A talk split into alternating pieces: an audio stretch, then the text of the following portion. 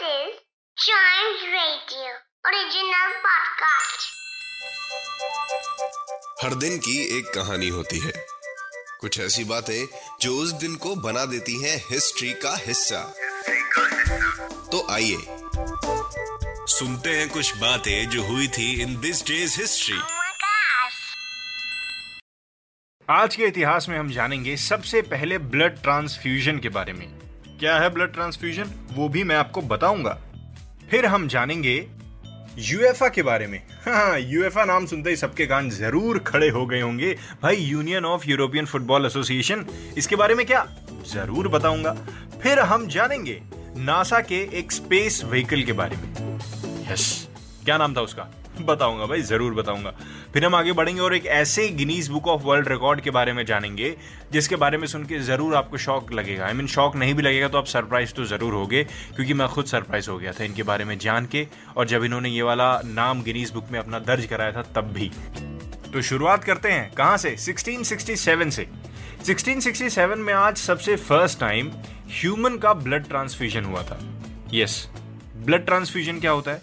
Blood transfusion एक process होता है ब्लड को ट्रांसफ़र करने का। And transfusion are use for various medical conditions to replace lost components of the blood अभी जो चीज़ एकदम आम हो गई है राइट? अभी हम ब्लड डोनेट भी कर देते हैं हमारा ब्लड किसी और के लिए भी यूज़ हो जाता है। यू you नो know, अभी बहुत इजी हो गया लेकिन इसकी जो शुरुआत हुई थी आप सोच सकते हैं कि जब लोगों के पास इतना साइंस समझ में नहीं था इतना लोगों के पास टेक्नोलॉजी नहीं थी 1667 में जॉन बैप्टिस्ट डेनी एक फ्रेंच फिजिशियन ने इस चीज़ को पॉसिबल करके दिखा दिया था। He perform the first fully documented human blood transfusion इसने मेडिकल साइंस के एवोल्यूशन को एक नेक्स्ट लेवल पर पहुँचा दिया था।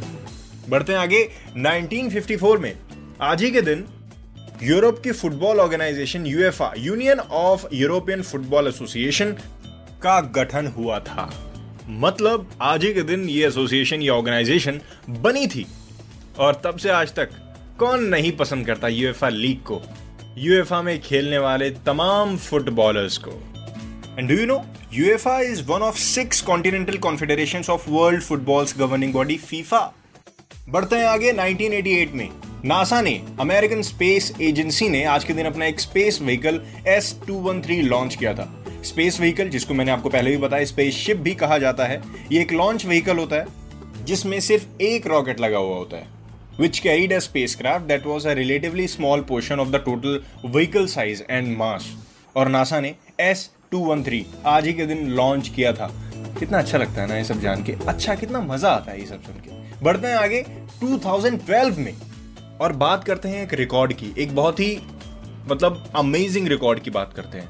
निक वॉलेंडा का नाम आपने सुना हुआ निकोलस वॉलेंडा एक अमेरिकन एक्रोबैट आज ही के दिन उन्होंने क्या कंप्लीट किया? एक टाइट रोप वॉक कंप्लीट किया। कहाँ पे? नायग्रा फॉल्स पर। नायग्रा फॉल्स पे एक टाइट रोप वॉक मतलब रस्सी पर चलना है आपको।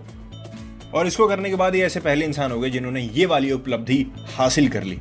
निकोलस होलेंडा एक अमेरिकन एक्रोबैट एक डे डेविल एक हाई वाई आर्टिस्ट साथ ही साथ एक ऑथर भी। इनको उसी नायग्रा फॉल्स के लिए नहीं, दूसरी भी हाई वाई परफॉर्मेंसेस के लिए जाना जाता है। उनकी खासियत यह है कि ये कोई भी सेफ्टी नेट के साथ अपनी परफॉर्मेंस नहीं करते। सोचिए he holds 11 Guinness book world records for various acrobat feats मतलब सुन के लगता है कितना मेहनत करी होगी इन्होंने। लेकिन ये बेस्ट नोन अपने नायग्रा फॉल्स के लिए ही जाने जाते हैं। आखिर सबसे पहले आदमी है वो करने वाले? इसी के साथ खत्म हो जाए दिस डेज़ हिस्ट्री का ये वाला एपिसोड मिलते हैं इसके अगले एपिसोड में। तब तक चाइम्स रेडियो के दूसरे पॉडकास्ट ऐसे ही सुनते रहिए और हँसते रहिए।